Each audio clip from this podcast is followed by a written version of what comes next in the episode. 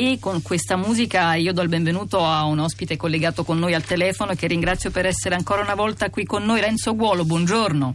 Buongiorno a voi e di Renzo Guolo, che è professore di sociologia all'Università di Padova, studioso di fondamentalismi islamici. Abbiamo qui sul tavolo un libro davvero prezioso, eh, un manuale nel senso migliore del termine, potrei dire, Sociologia dell'Islam, religione e politica, appena uscito per i tipi eh, di Mondadori. Eh, Renzo Guolo, un libro che potrebbe essere utile a tutti coloro che hanno partecipato alla dodicesima riunione annuale ad alto livello dei leader religiosi di tutta Europa chiamati a raccolta dal vicepresidente della Commissione Franz Timmermans. Eh, il compito qual era mh, mm, que- e qual è, quale sarà?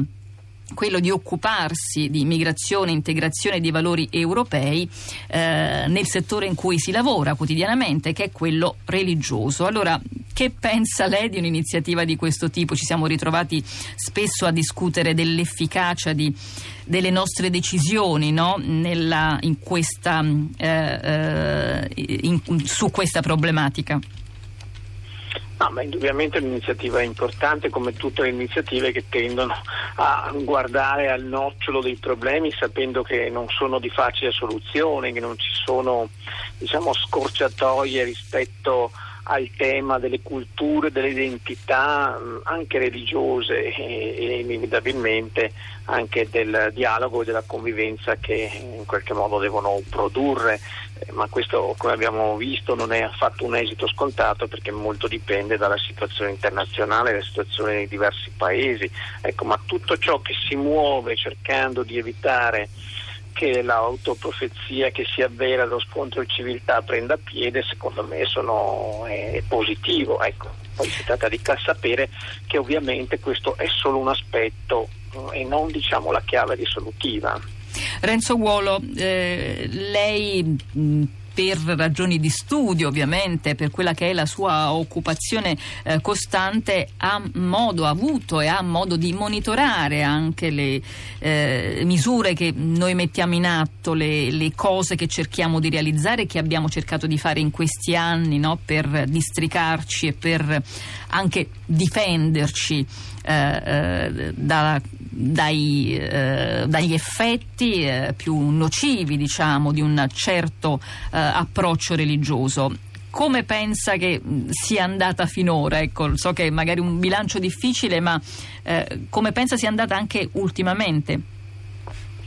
Beh sì, il bilancio è ancora tu, tutto da fare, insomma, ma eh, si tratta anche di capire di, di, che cosa si devono occupare in qualche modo le religioni organizzate, nel senso che eh, questo è, tra l'altro è molto complesso, è una vicenda con, che ha a che fare non solo ma anche con il tema dell'Islam, perché sappiamo che l'Islam ha una sorta di problema che gli deriva dalla sua stessa struttura interna, cioè una gerarchia senza centro, senza vertice, eh, per sua stessa natura in qualche modo si presta a molto più di quanto si pensi, smettendo anche così luoghi comuni, a una pluralità di posizioni interne, per cui spesso anche nel dialogo religioso eh, si colloquia con una parte, ma quella parte in realtà ha poca rappresentatività, ma non perché in se stessa è debole, ma perché è frammentato il campo eh, diciamo, del mondo musulmano anche dal punto di vista religioso oltre che politico, quindi inevitabilmente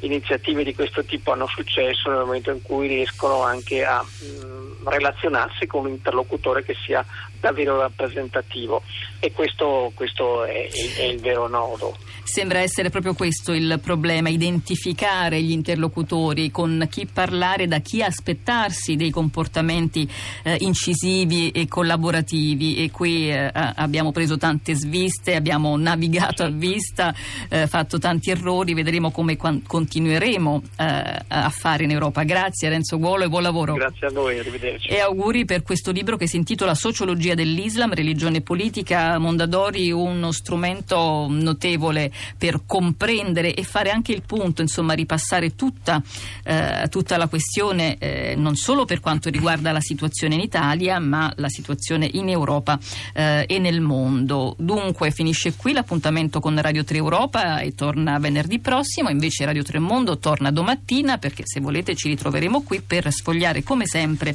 le pagine dei quotidiani stranieri. Con me vi salutano e vi ringraziano Emanuele Di Cavio che era alla console, Costanza Confessore in regia, Giulia Nucci, Cristiana Castellotti, Anna Mazzone con me in studio. Un grazie ancora a Beatrice Covassi, capo della rappresentanza della Commissione europea in Italia che è venuta a trovarci in studio.